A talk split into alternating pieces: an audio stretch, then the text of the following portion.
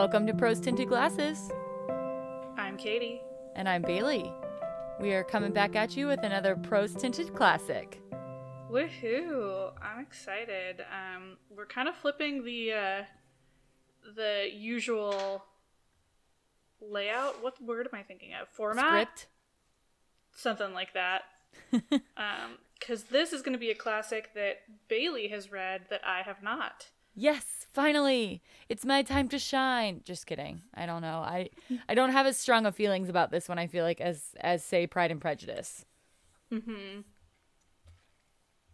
Yeah. Um I really enjoyed have we actually said the Oh, title? we reading- haven't yet. We're reading Brave New World by Aldous Huxley. Yes, published in 1932. So kind of on the later end of what's considered classics. Mm-hmm. Yeah, and I um I had never read it, like I said, and I really I enjoyed it. I did kind of pull a Bailey, um, and I read all of it today. I finished it about forty five minutes ago. Nice. I thought you had already read it. Nope, nope. I'd been meaning to and meaning to, and just been putting it off. I've had a kind of a lot going on at work the last couple of weeks, and it was only it's only an eight hour audiobook, so it was only about two and a half hours of listening time. So I just put it away. Yeah, no kidding. Uh, I didn't quite get all the way through it as much as I wanted to, but I read most of it.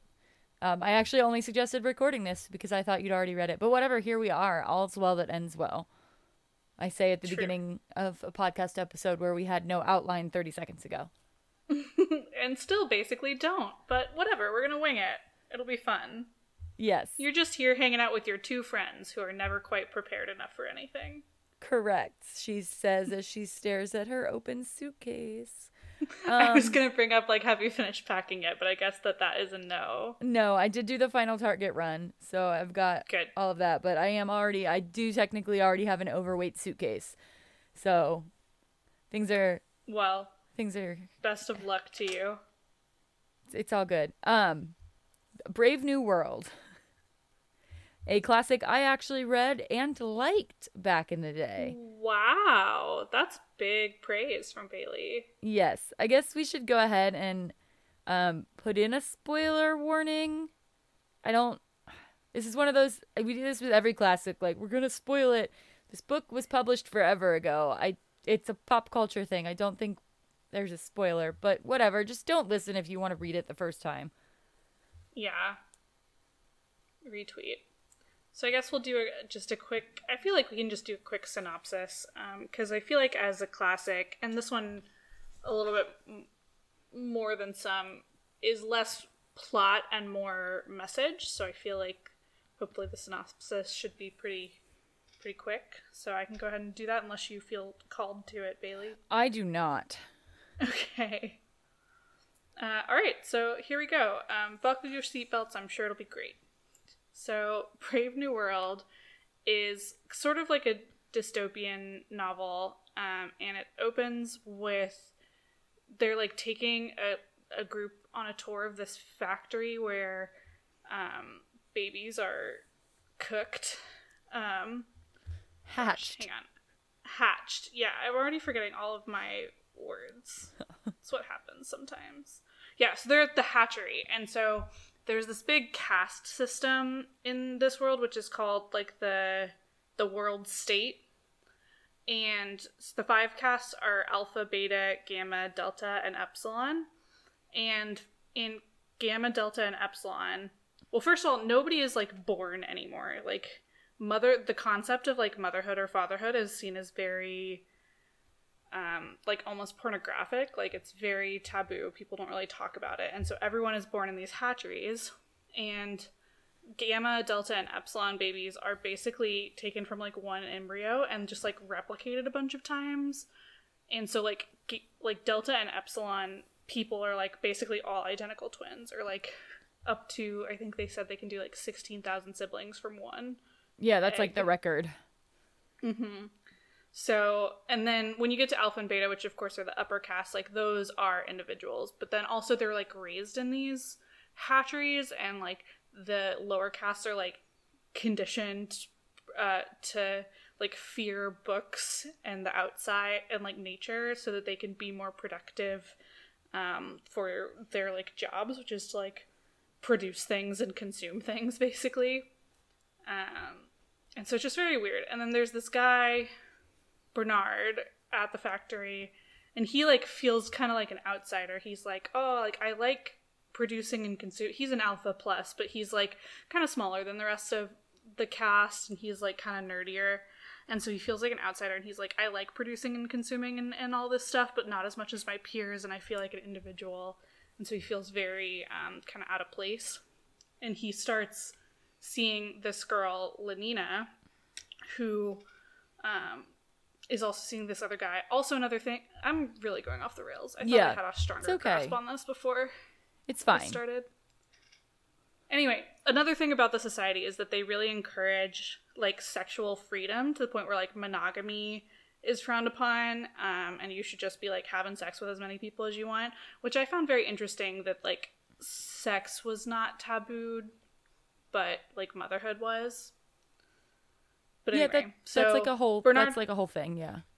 yeah. So Bernard like asks out Lenina basically and she eventually says yes and then they like go on a date and he kind of doesn't want to have sex with her because he's like in his feelings or whatever but they end up doing it and there's also this drug called soma that like basically is like ecstasy and just makes everyone feel good and so then uh bernard takes her to this it's called like the savage reservation where I mean, they're it's basically like Native Americans, right? Like are the savages, which not great, but we do have to contextualize this book as Yeah. having been written in 1932.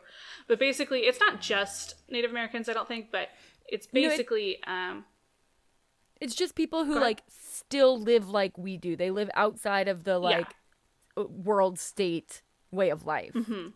Yeah, so like the savages, quote unquote, live a very much more similar life to one that we do in in real life, but uh, the world state looks down upon that, and so they go kind of to, as like a form of entertainment to see like, oh, these people are they're not sophisticated at all, um, They age. and yeah, yeah.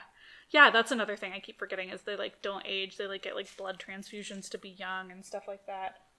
But at the Savage Reservation, they meet John, who whose mother and father are from the world state, but they kind of ended up in the Savage Reservation, and um, his mom in particular. Which again, first of all, it's weird enough that he was actually like born to a person as opposed to hatched, and he his mom, um, her like birth control failed. I think is the implication, and he like she kind of tries to live still by the like tenets uh, that she was taught and so she goes around sleeping with everybody's husbands because she thinks that's what you're supposed to do and so the other women in the community like hate her and like beat her up and then she's kind of grown like old and fat and um because she like doesn't have anything to cling to or live for.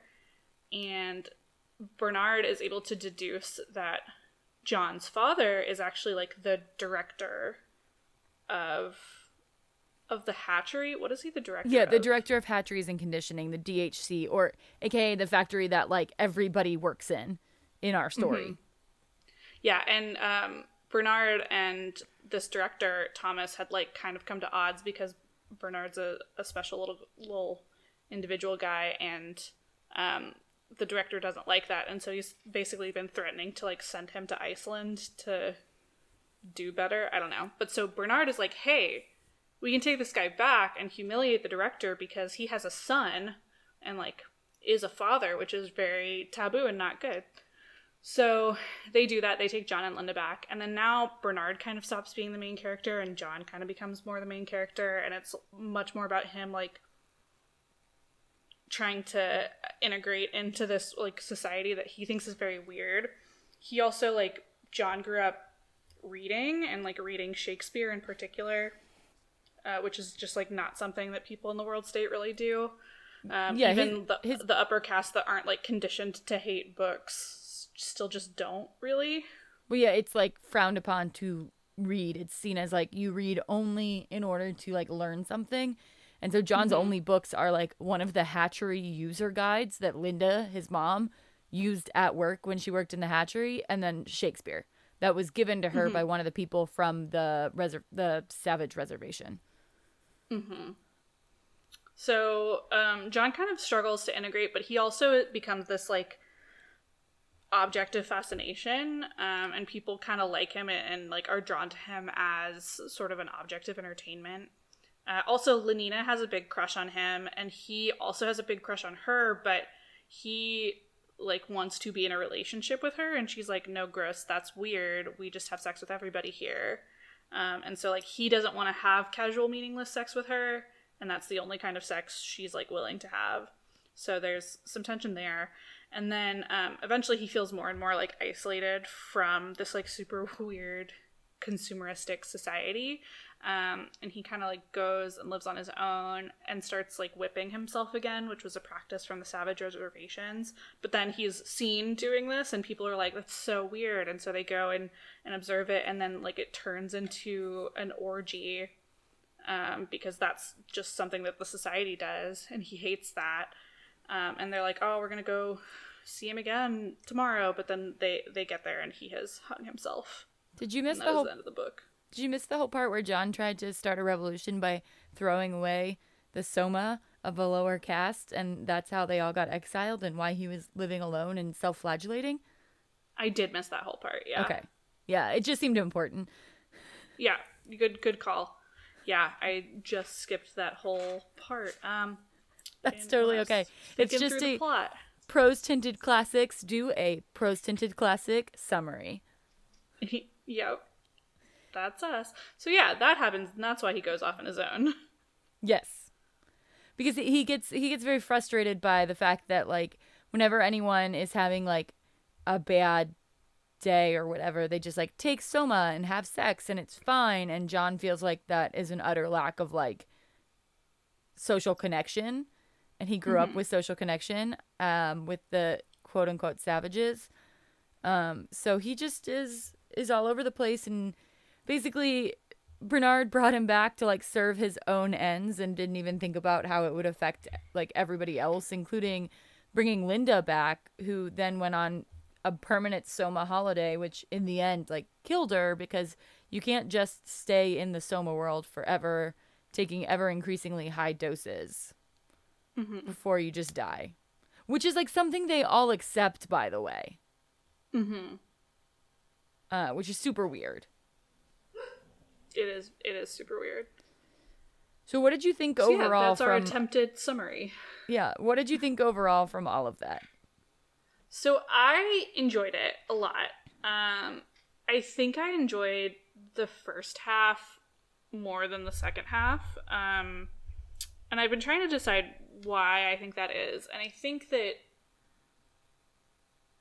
I don't know, like the introduction of the world was very interesting, and I feel like you kind of got what I consider to be the message pretty clearly. And then the second half of the book is like really just like dra- like dragging home that message again and again, and, and it gets more like it's like in a spiral, and it like felt like an anxiety spiral, like the whole second half of that book, because I think that's what John is going through.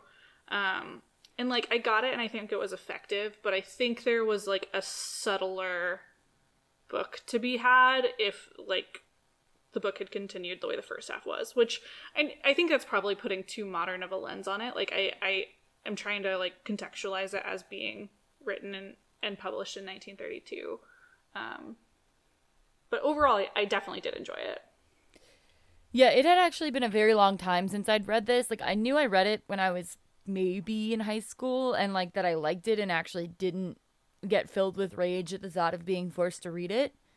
But I hadn't re I just hadn't made the time to reread it in a while. And so it was interesting to go back and remember for like you say the first half of the book how fleshed out that experience feels of them like going through life and you know go staying in the hatchery and then traveling to the see the savages and the reservation and all of that um but then it does it does just keep spiraling downward like faster and faster like it's going down the drain with the same message every time mm-hmm.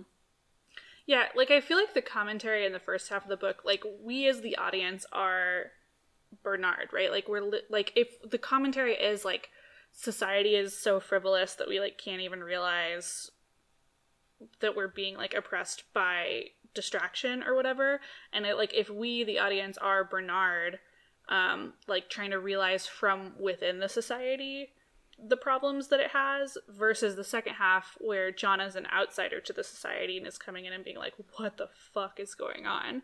Which i get. I like i just relate to it less and it, like it just it just starts f- feeling like it's hitting you over the head with the point. Yes, I would agree with that. It actually, even to me in like the middle, started to feel like that before Mm-hmm. we really get to, to John's sort of spiral. mm-hmm. Um, I again, I, I enjoyed it this second time through also, and I also have a slightly different perspective on it now. I also remember Soma being more of a thing during my first read, and I wonder if that had to do with like the illicitness of like the this like happy making dissociative drug being like a little taboo and in like a Midwest Catholic high school type setting. Yeah, I'm really interested that you read it in the high school and like I want to I don't want to say this in a way that like infantilizes high schoolers. I like I'm trying to say this in a way that like in high school I felt infantilized um and like I'm surprised that we let high schoolers read this. You know what I mean? To be clear, I'm not sure that it was assigned or if I just read it. Okay. I am Because gonna I try would be ex- extra interested if it was assigned in your Catholic high school. Yeah, I don't think it was. I'm gonna try to text my twin and see if she remembers because we have one set of memory between us and she has every bit of it. um, so we'll see if she's able to answer while while we're recording, and I'll let you know. But I think that I did this on my own. Okay. I do believe it is taught in high schools. I don't know if it's like common. It's certainly not as common as like Gatsby or whatever, but I do feel pretty sure that it does happen places. Yeah, I think there's. I mean, obviously the point is there, but I think there's so much going on with with high schoolers in terms of like sex and drugs and exploration that it can be the message of the novel could easily get lost in like teens learning about like just casual sex being the accepted thing, especially again, Midwest Catholic high school lens for casual sex. So, um, my sister says you did that on your own. I don't remember reading it. Okay. Thank So- you, Kelly, for the input and for being so quick to respond. Yes, we appreciate it. Uh, that gives us a little more context in that I just did it on my own. Yeah, and I, I could definitely it, see. it makes sense that the one classic book that you did read was not assigned to you, honestly. if that doesn't tell you something about me as a person, I yeah, I don't know. Um, I also read 1984. No, um, Animal Farm. I think Animal Farm was assigned though, but I did like Animal Farm. Anyway, I'm I'm digressing a little bit. Uh, I could definitely see in my high school the actual message of this novel getting completely derailed. Uh, just Because high light schoolers are little shits. yeah, horny little shits. Mm-hmm.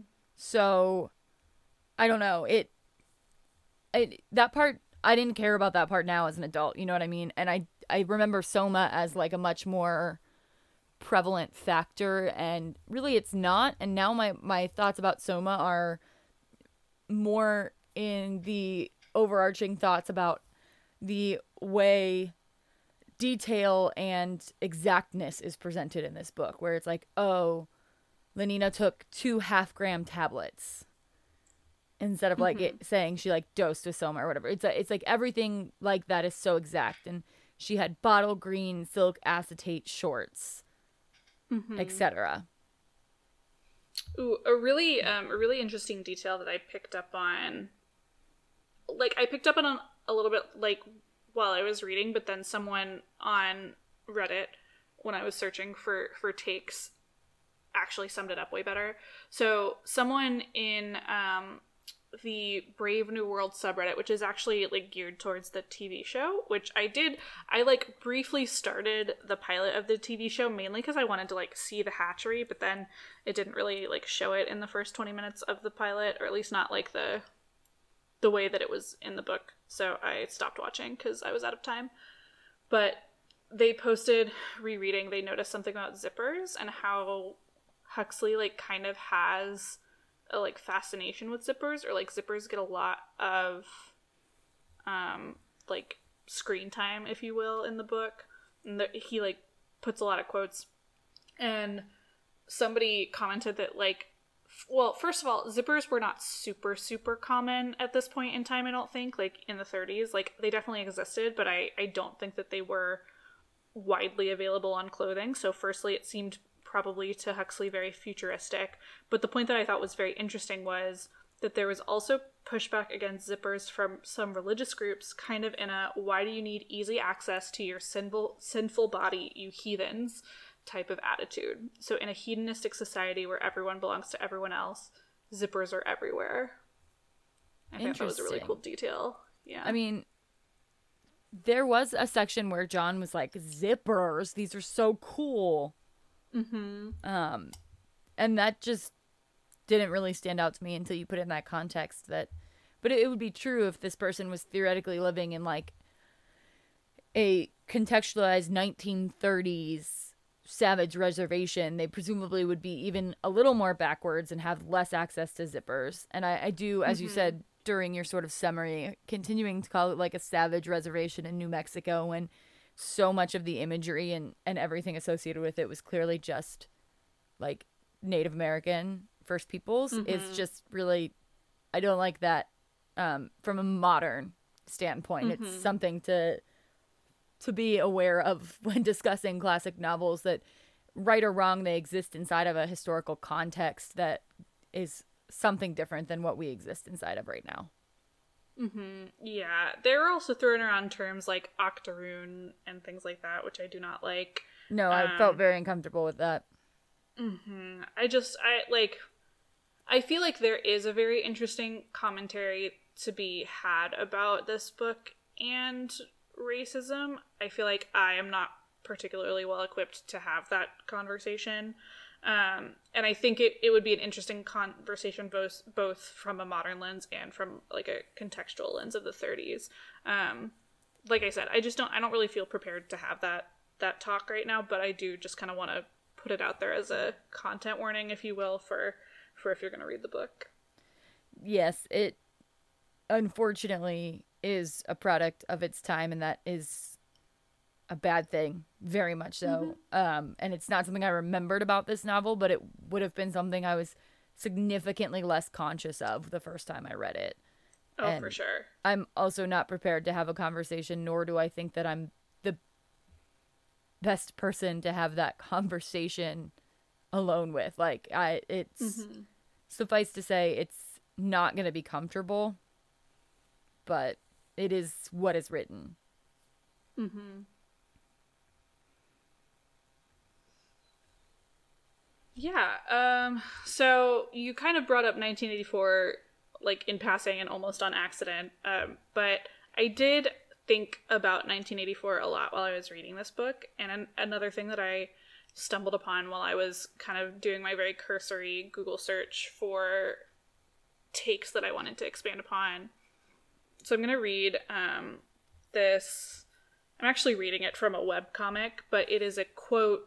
It's a comic that's adapted from a quote from the book called Amusing Ourselves to Death by Neil Postman, um, which it looks into like what happens when um, basically like it's like kind of heralds Brave New World as prophetic in a way and is kind of discussing that. It's a nonfiction book. It looks really interesting. But um, this is a, a section of that book comparing 1984 to Brave New World.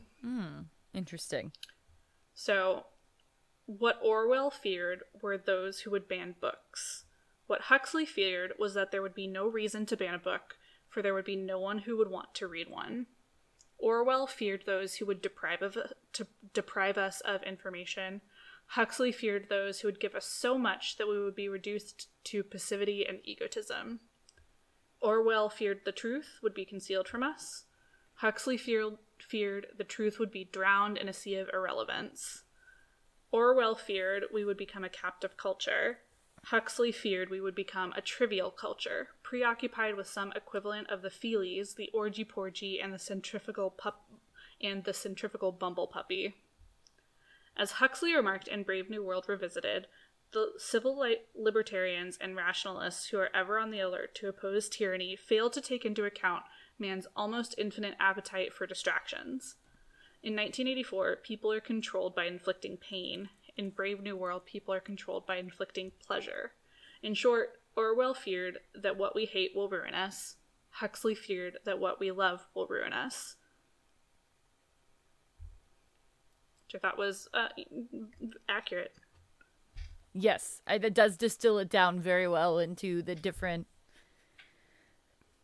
sort of takes on these dystopian future societal commentary Mm-hmm. novels. Um, because it is true that, you know, they, the, and I think even reading Brave New World, you do get lost in the sense of like nothing matters because you want to hear what the thing is next. And also, I imagine specifically when this first came out, the futurism of it was just captivating.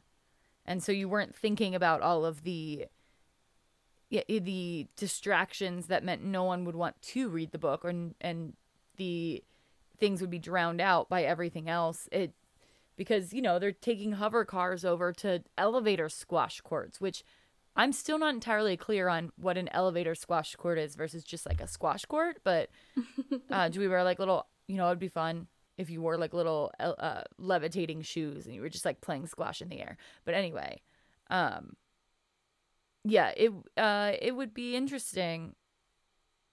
I, I think the book does a very good job of sucking you into the very world and the very kind of situation that Huxley is trying to like indicate is happening in the society of the world state where it, you like don't stop and think. And, and that's kind of what he's getting at with Bernard and he even Bernard even says it in text kind of like I'm too smart. I've given myself too much time to think about these things and now I'm in a misery mm-hmm. Yeah, I think um, in terms of like the world today, I feel like Huxley's version of a dystopia is in a lot of ways closer to the reality that we're living in um, than 1984's. And I definitely saw a lot of parallels of just consumerism culture um, and like the the pleasure of, of consumerism.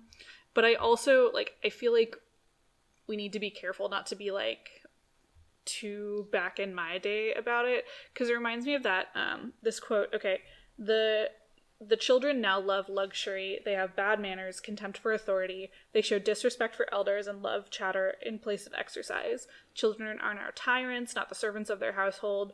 They no longer rise when elders enter the room. They contradict their parents chatter before company gobble up dainties at the table cross their legs and tyrannize their teachers. And do you know who that quote is from bailey? No uh, Socrates in in somewhere around 400 BC. Okay, so a problem that every generation has and has had. And I feel like I don't want to get too like oh like he was prophetic because like our society likes pleasures, um, because I feel like every society likes pleasures and that we just kind of need to continually be aware of the the uh, threat of like indulging too far and like failing to stand up and like care about politics and activism and and people. Absolutely, it's and, it, and it's interesting that it feels like all of a sudden we've we've started back down uh, like specifically consumerism route, and that you brought it up earlier, where you see parallels. The line that I think of is when they're describing some of the conditioning, the sleep conditioning about like, oh, if it tears, get a new one. We don't mend, mm-hmm. we get new. New is better. And it's like we are having a conversation right now around fast fashion and things like that. Mm-hmm. So it's interesting to see how all of that is right back here. Maybe not going back as far as Socrates, but you know, it is true. Well, yeah, and definitely like like I don't think we as a society and I might this might be privilege and ignorance talking, but like I do not mend my clothing, right? Like if I if there's a tear in a piece of clothing, like small enough it's like where I could stitch it, but like personally I probably wouldn't. But like I don't think we as a society like tear something and be like, "Oh, I'm going to fix that." They're like, "Oh, we like, "Oh, I need a new one." Um, I would only fix it if it was something really expensive or something I really really liked that I knew there was just like no way I could replace. Yeah. Yeah, like I have taken shoes to a cobbler on like two occasions to get soles fixed. Um, but like two two occasions in my entire life, you know, like yeah, I don't like, like, put patches on clothing. I mean, to like some extent we do, but I almost think some of it's more for fashion than necessity nowadays. Like because it's like trendy to be thrifty and to be unique more so than like that's the culture is like you just fix what you own. Yeah, I mean, I'm certainly never going to like repair a a cheap top from like American Eagle or something unless it's like the thing I go for. I'm just going to try mm-hmm. to find like a similar item. I might try to repair jeans, but that's only cuz my thighs rub together and the area between my thighs breaks long before like the mm-hmm. wear of the mm-hmm. jean. Um Preach. So yeah, it just we very much are we don't fix it and that is that is privilege. Like we've never had to worry about mm-hmm. fixing our clothes like the minute they break. And mm-hmm. we've had mm-hmm. enough clothes that we are still clothed when we lose our favorite item or whatever. But mm-hmm. it is still generally a societal expectation that that's how you do it. Yeah, like I want to make a distinction between like the necessity of mending versus like the culture of mending i guess is what i'm trying to do. Because like obviously if you're less fortunate and you need to really take care of the things that you own you're going to be more inclined to do that. But i'm thinking more towards like back in like i want to say like the 1950s 1960s certainly the 1930s when this was written like that is just what you did. Like you just would mend something um right. as opposed to just buying a new one. And also and i just, think sorry go ahead. Finish your thought. No i was just gonna say i think you're to- you were totally right about like fast fashion playing a role where like the rise of fast fa- fast fashion kind of like allowed us to create this culture and like now we're sort of trying to break out of it. Um yes. Well and i would also say like it's also something that i always struggle to remember with just how common it is to have like a huge closet full of options that even as close back as like the 1940s, you had not that many clothes. You know, it's not like we're talking about like homesteading in North Carolina in the in the 1700s where you'd have like I don't know, you know, four outfits or whatever. Like people in the 40s had a lot more outfits, but you still didn't have like oh, I'm just going to run to the store to buy a new jacket because I'm leaving the country and I want a cute new jacket. Like you would take what you had for the most part or you would you know yeah. it would be a much bigger deal. It wouldn't be like oh it's my lunch break i'm gonna go buy a jacket. Um in case you're yeah, wondering i exactly. did use my lunch break to to go buy a jacket. Ooh is it cute? Send it to me. I will send it to the group after this call because okay. i'm probably gonna wear it tonight. Yay. Yeah i agree completely. I think that was a really good observation. And i think it's uh, you know something like a jane austen novel like pride and prejudice is obviously based in you know her time. I, we've had this discussion before. It kind of gets into the like all this discussion about historical context with consumerism i think is important to this novel whereas it's not as something like historical fashion is not an important context to consider when discussing pride and prejudice. Mm-hmm. because it informs the discussion and the the meaning behind the theme in Brave New World. Mm-hmm. Yeah, for sure. I thought you... I did think that it was like a remarkably prescient novel though, like even things like um the heavy use of, of helicopters, right? Like helicopters, I looked it up. They had been invented kind of, or at least a precursor to them had been invented in 1932, but they were certainly not used commonly like they are today. Um, and I thought that that was very um, clever of Huxley to be like, this is going to be a thing. Yes. Uh, on the other hand, I wish I could take a helicopter to work, but I'm sure there would still be some fucking way that traffic would foil my plans. So I guess whatever. Truly, helicopter traffic laws. This is also an opportunity. One of my favorite facts about helicopters. So it etymologically is it has two separate parts. Do you know what like the two parts of helicopter are? Well, it's PTER. Yeah, And helicop- It's not peop people do like people think it's like heli and copter, but it's actually helico and pater, like pterodactyl. Yes. it means like wings. I remember that specifically because of pterodactyl. Like, I can't lie. Mm-hmm. I've definitely heard that before. And when you said it, I was like, oh, yeah, it's helico and pterodactyls. Like, um, and yes, so I did look it up, by the way. Zippers were, the patent was like, um, oh God, I already scrolled past it. 1892. And then in, in the 1930s, there was like a, a sales campaign for zippers on children's clothing to uh like advertise that children could be self-sufficient in getting dressed because the zipper is uh faster. Mm. So it really would have been, I guess, by 1930 when Huxley was writing this, like just sort of a much more up and coming thing, and it definitely would have been indicative of like the future.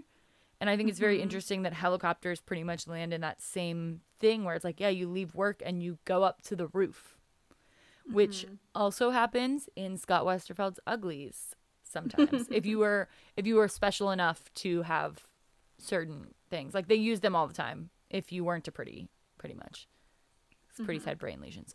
Um, pretty's had brain lesions. Oh God. Pretty's had brain lesions that made them happy and made them not do things like read. They basically just like partied and did like uh, leisure sports all the time. Brain soma. Yeah. Yes, that's exactly what I was just like, oh, hey, now I'm curious. I'm going to have to like look at interviews and see if Scott Westerfeld has ever talked about his novels in relation to like Brave New World because that is sort of a similar uh societal mechanism in a dystopian future novel. Also, there are savages who live on a reservation that are studied by the scientists in both novels.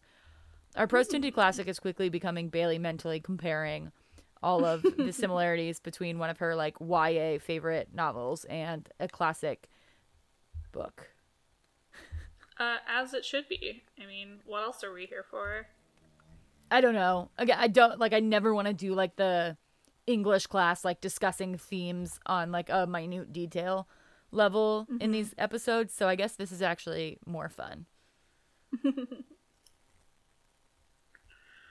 But yeah, um, another so this is gonna probably seem kind of out of left field, but like part of the book, especially in the first half, especially like kind of the intro when we were kind of learning about the world, um, really reminded me of Hitchhiker's Guide to the Galaxy. Um, in how like because I think part of this book is definitely satire. I think it's I don't think it's necessarily meant to be like funny haha satire, but it is supposed to make you kind of be like, what the fuck is going on here? Satire. Um, and I felt very similar in the intro to the world as I did reading Hitchhiker's Guide, where it was like everything felt so foreign and, and like off, but like recognizable. I would agree. I definitely took me a minute to get back into like or, or to, to not get back into but to get into the language and the phrases and it is very much like Hitchhiker's Guide where you just don't get an explanation for any of it. You are just swept along and assumed you'll figure it out. Yeah, um, and it, it was very like I found a lot of the early couple of chapters funny, not necessarily that like like it was funny on purpose, but just you know with the benefit of like today's cultural context, like some of the things that they were talking about, I like I thought were humorous. So yeah, I like, and I was to the point where like three or four chapters in, I was like, I need to look up if this was supposed to be a comedy, and then I was like, no, I'm not gonna look it up. I'm gonna wait and like see and I like I don't think comedy is really a good word for it, but certainly satire. Um Yeah, it's interesting because I feel like it isn't the social commentary being made is not nearly as like subtle as I thought I remembered that it was. Like it's pretty Mm-hmm. blatant exactly what he like he's saying about the current trends in society and the sort of what can happen if we if we continue on that path. Um and I was surprised to sort of recognize how blatant it was. Yeah, it probably seemed more subtle when you were a teenager because teenagers are dumb and their brains aren't finished. Yeah, that's fair, but also I mean I think there is a lot of like subtleties to little things as well, but the the overarching especially in the beginning is like not that not that subtle and it's plus there's like the shock factor a little bit of like learning that we've gone back to a caste-based society and that the caste are created by like purposefully hurting embryos to keep them like physically and mentally stunted. Um, I feel like that, that's a shock factor, definitely, Oh, for sure.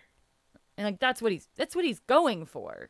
But That also kind of thinking in, in context of like this was pre World War II and kind of the prescience of eugenics, basically. Um, Worth just kind of noting. an interesting note. definitely worth noting that yeah um it I, I also really enjoyed the scene setting of when the like controller of the the west or whatever comes to talk to the students about how uh, like the conditioning and all that and it was also very interesting like like i said more subtle commentary on like a nature versus nurture type thing because in Brave New World, they're relying heavily on nature, i.e., chemicals injected into the test tubes in which babies are hatched, and nurture by all of this like sleep education and social conditioning and and there are some things like you know they have to when John is waiting for his mother to die there's like students there getting their death conditioning. Mm-hmm. And he's like told off for interrupting it because he wants somebody sh- to show some compassion to his mother. right. He wants human emotion and and this is a a series a book without much human emotion. Mm-hmm. So I again, it much like every time we reread a book that we hadn't read in a while, it's always really interesting to see how things I read as a teenager and things I'm reading as a 30 year old are the same novel, but I I experiencing them very differently.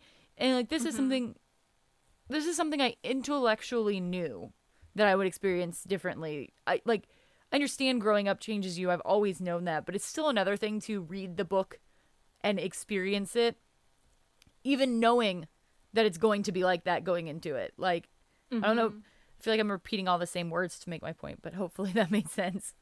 Yeah, no, I get it. It's a lot like rewatching kids movies as you grow up and you realize that like, oh, obviously there are jokes that are for children, but there are also jokes that are for adults that Oh. like go over your head as a kid. Yes. Absolute complete aside has absolutely nothing to do with Brave New World, but I got to My get it out. Kind. Did you watch Hocus Pocus 2 yet? No, I haven't. I need to. Okay. You can spoil it though if you want. I don't I- mind. I'm not really going to spoil it. It's just kind of like a modern Hocus Pocus. Like the the group of kids gets up to some hijinks and realizes like they're really friends all along, all while trying to like get away from the Sanderson sisters. And, Sure. like, people are criticizing it for like not being a good movie, and plot wise, it's like extremely similar. Mhm. Um, in, in its base concept, and I think that people are like letting nostalgia and the fact that they first watched Hocus Pocus as a child color the fact that it is uh like a brother and a sister and their friend getting into hijinks trying to get away from the Sanderson sisters. And also, like, I love Hocus Pocus possibly more than anyone, but like, was it ever a good movie or was it just kind of like a cult classic and we remember it very fondly? Um, and it is nostalgic and makes us think of spooky season. Yeah, I, that's exactly what I'm getting at is like I don't think Hocus Pocus 2 was objectively a good movie. But I mm-hmm. got enjoyment out of it, and I think a lot of the arguments against it being a good movie fall apart when you ask someone why they thought the first one was a good movie. But mm-hmm. I, if- a lot of people don't critically examine their media in the same way that we do, and we don't even critically examine media very heavily. Yeah. Like we're very like light bites of media criticism. Well, and also like we in particular, I feel like are very good at like when we do get into heavy critiques, like it doesn't really like lessen or change our enjoyment of something. Like I can love something that is bad, and I do frequently. Um, but I can still acknowledge that it's not good. I yeah, this I mean we had this argument yesterday actually in our messages after Katie saw a TikTok that um, sent both of us just on a fucking Mm-hmm. rage. Uh, but yes, there is something to be said for media criticism and, and acknowledging when something is bad. And then there's also a huge thing to be said for still being allowed to enjoy the bad thing. mm-hmm. And I think Hocus Pocus falls in that, but a lot of people aren't ready for that conversation Mm-hmm. Truly. because Truly. criticism of their sentimental spooky season movie is too much. Which is fair. Like I can I can see being sensitive to that on some day or another, but you know, since we're the ones saying it, you know, get over it. Yeah, we're right. we're gonna say it. Um, We're gonna say anyway, it. you should watch Hocus Pocus too. I I thought it was cute. I think it's worth watching. I definitely am going to. I've just uh, I've had a lot going on at work the last couple of weeks, and I just ha- I like I really want to sit like take the time to like enjoy it and like have fun with it as opposed to just watching it because it's out. So I'm hoping this weekend I'll I'll be able to find kind of some of the the mental peace that I need to just like have a fun time with that. Yeah, absolutely. Don't rush it. I just wanted to let you know that um, all the think pieces you're seeing online are incorrect, and you should watch it. That's good. One of my coworkers was like really upset with. She thought it was terrible, um, and she like she has two young kids, and she's like, "Don't bother watching it." And like I I love her, and I I'm sure that she's probably right, but I'm still gonna enjoy it. yeah, I again like you can find something enjoyable and it can still be bad.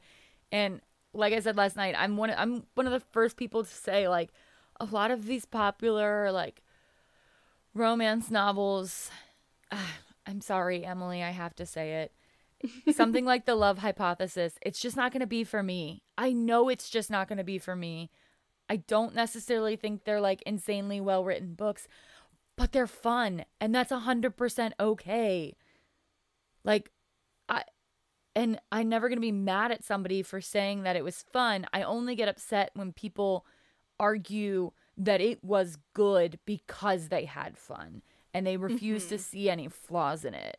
And honestly, I don't see that as much with like the, the love hypothesis as I do with something like Sarah J. Maas, where it's just like people will go to bat for these books. They're objectively not good. It's okay if you find them enjoyable. But to come to me and tell me a 900 page tome with a poorly developed world that has just the most repetitive phrasing, the most repetitive everything, like no one's edited this book, um, and telling me that that's like good writing is just not true. And that's okay. There are a lot of books I like that don't have good writing. For example, I obviously love a lot of Sanderson, and a lot of people have criticisms, valid criticisms, of Sanderson's prose type that he's so logical and dry that it's not good prose. They're not necessarily wrong, but I still really like Sanderson novels. So, anyway, I just redid my entire rant I had yesterday, basically. Sorry. I mean, as you should. And the context of these rants is it, it was specifically a TikTok calling out anti intellectualism, which to be clear is bad.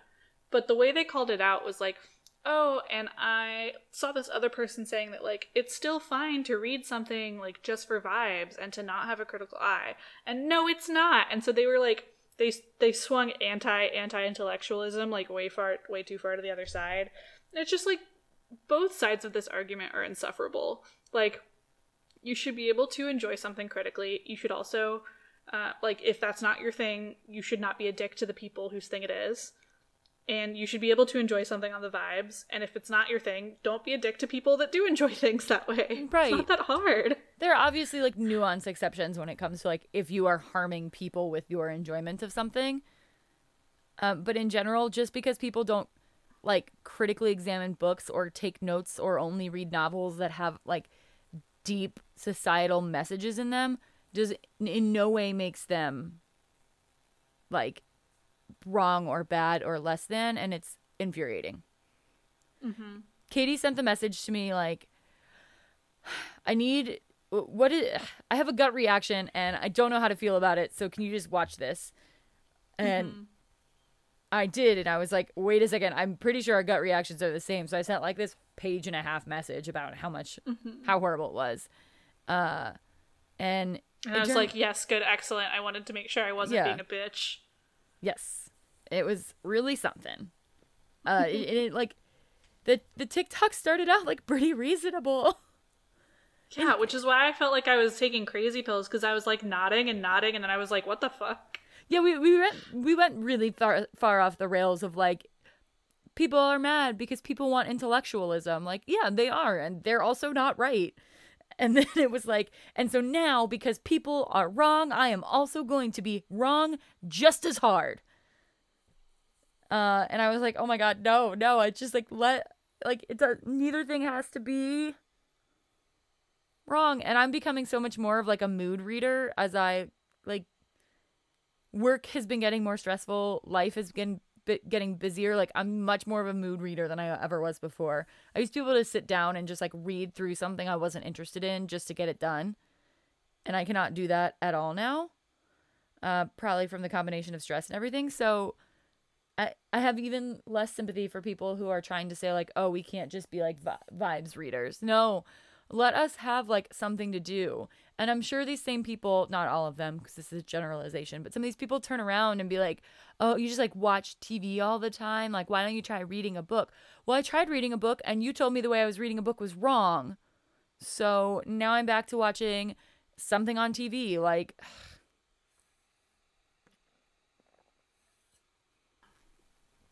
anyway a lot. i just i just did yeah sorry. I got even angrier about it today than i did last night I know, it, which is fair. Which I, I also feel that I've just been trying to tamp it down. Yeah, I I brought it back up and completely derailed Brave New. I tried to like bring it back to Brave New World when I was saying like deeper societal commentary or whatever, but then we continued to get mad. So here we are. Very on brand for us. Yes. Um, the one thing, the the last thing that I kind of wanted to bring up about Brave New World, and we can do closing thoughts. Um, I think I just am excited. I think I am gonna watch the show that came out in 2020 on Peacock because it's got a really good cast. Have you heard like anything about it, or did you look any any part of it up? I just googled it, did not pay attention to the cast, only paid attention to the summary. Okay.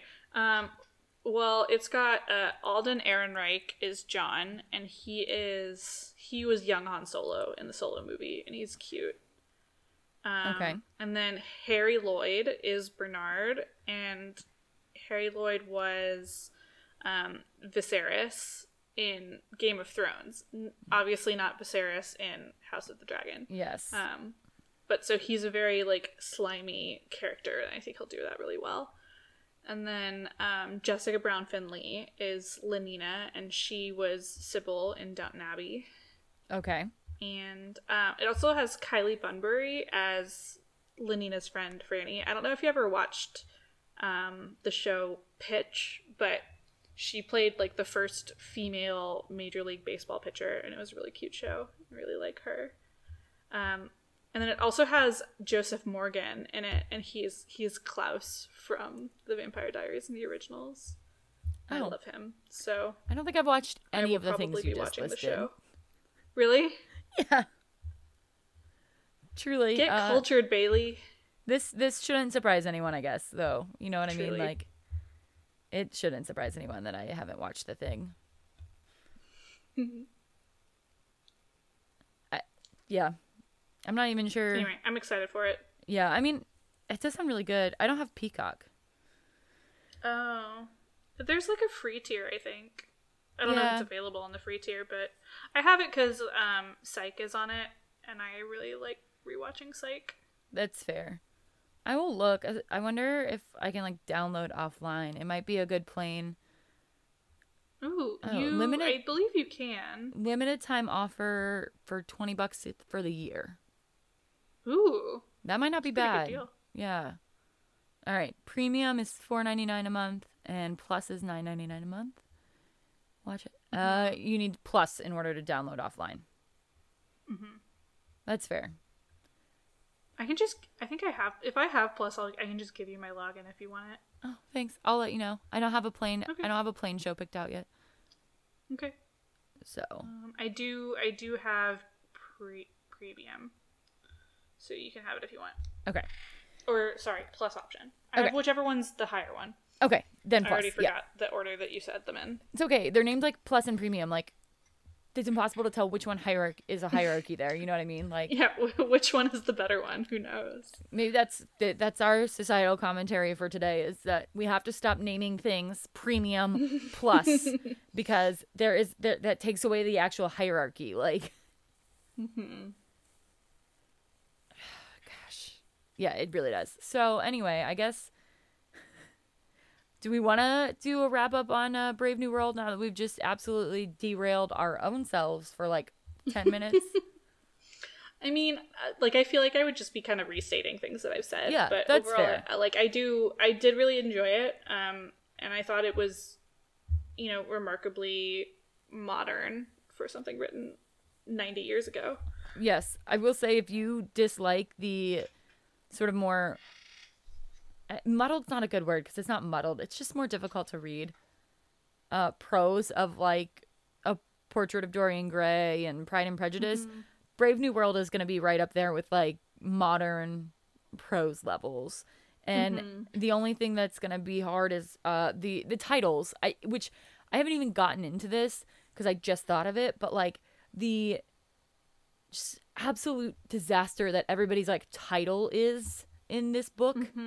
I, I can't tell if it's social commentary or not because I'm not altogether that familiar with like the actual British title stuff, but I, I have to feel like it's at least somewhat related to the the convolution of like hierarchy and and titles in like British society, especially in 1930. Mm-hmm. So I don't know. Anyway, that's a that's a side thought for another day, I guess. Yeah, I agree. Those were definitely the hardest parts, but I just kind of blah blahed my way across them. Yeah, it's um, like- and ignored them. It's like reading a fantasy novel where you have just no fucking idea how to pronounce something, so you just like assign it a little blah blah sound in your brain and continue reading. Like, oh yes, the blah blah blah. blah. He is in charge of the hatchery, and it's like the That's exactly what I was doing. yeah. No, I, I, I we all come by it honestly. It just I feel like more often used in fantasy when it's like uh, a language that you don't know the pronunciation rules for. Or like the typical like fantasy names that are always like a little bit off of English, and so you're like, yeah, I'm mean, yeah, sure. I mean, I think I've said it before and I'll probably say it again. Like, I used to do that with Hermione. Mm-hmm. Like, because I didn't know how to say Hermione for a long time. So I just, like, it was H name. Move on. Yeah, I So, was yeah. ride or die for the pronunciation Hermione. Oh my god, Katie, you used a to be child. wrong. I know, but now I'm not. No, because, We are right. and we should say it. Pour yourself a glass of wine. Let's start reading in between the lines. Never know what we might find. Yeah, it could be magic. Prose Tinted Glasses is hosted by Bailey Utrecht and me, Katie Phillips. Our theme song is by Anna Voss, and our logo is by Baby Truth Collection. I'm so sorry about my audio this episode. Uh, I did find my good microphone, so we should be good to go from now on, but if you're still here after that, you're a real one, so I appreciate you. Hope everybody has a great day.